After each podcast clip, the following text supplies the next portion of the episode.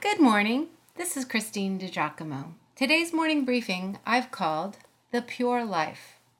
Let us purify ourselves from everything that contaminates body and spirit, perfecting holiness out of reverence for God. Contamination is a factor in life. Have you noticed? I live in a beach town, and from time to time we deal with contamination in our waters, and beaches are closed for the safety of the public. Recently, there's been a problem with eggs. Folks have gotten sick after eating eggs produced in particular areas. It is easy to understand how contamination affects food and water supplies, and even how we can choose to pollute our own bodies willfully through cigarettes, drugs, alcohol, overconsumption in general. I guess it isn't surprising that intestinal cleanses have surged in popularity as folks try to rid themselves of harmful toxins. Actually, just this week, I was pleased to discover the Master Cleanse and see the benefits of such an endeavor, particularly when combined with prayer. I can see how getting mastery over physical appetites is also pleasing to God. Now, what about the contamination of our spirits?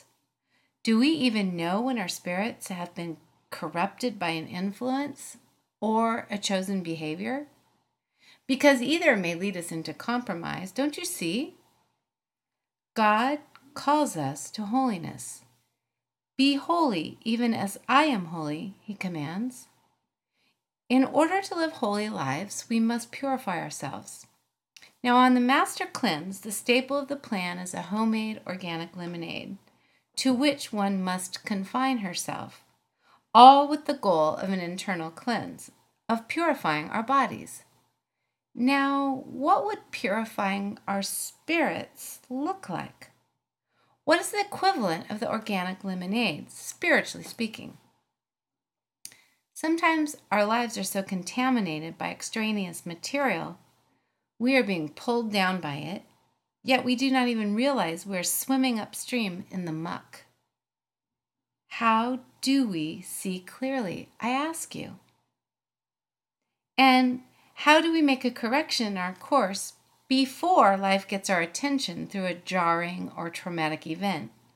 That makes us realize that we have maybe misplaced our priorities, complicated our lives unnecessarily, allowed compromise to become a slippery slope into apathy, or fallen recklessly, maybe seemingly unintentionally, into sin.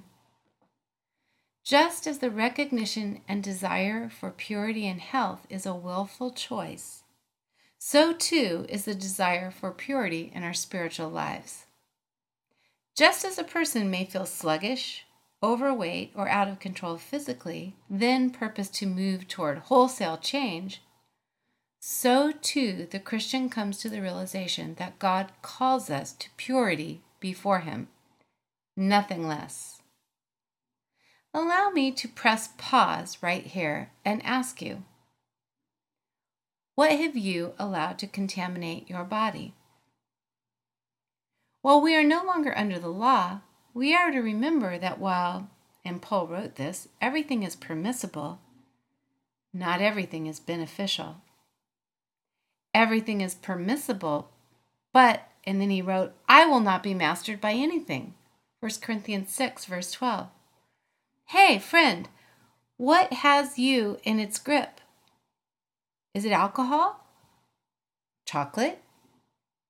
Weed? Being consumed by work? Not enough sleep? Take a moment and be honest with yourself. What have you allowed to contaminate your body?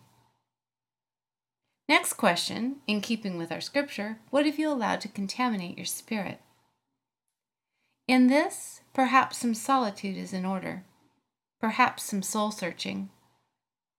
The psalmist wrote, Search me, O God and know my heart. What makes me or you less available to the Spirit? Be silent and listen. Surely it comes through my senses, Lord. Something I first entertained my mind rather than thinking on that which you would have me to, you know, that which is true, noble, right, pure, lovely, admirable, or praiseworthy. Everyone who is a child of God purifies himself just as he is pure. 1 John 3, verse 3. I suppose the question might come why would I ask myself about contaminating my body? Why would I ask myself about contaminating my spirit? Really? Why bother? And I suppose the answer is very simple because we love God more than our muck. If you'd like to see this in its entirety, you can go to pastorwoman.com, click on Morning Briefings, and again, the title is The Pure Life.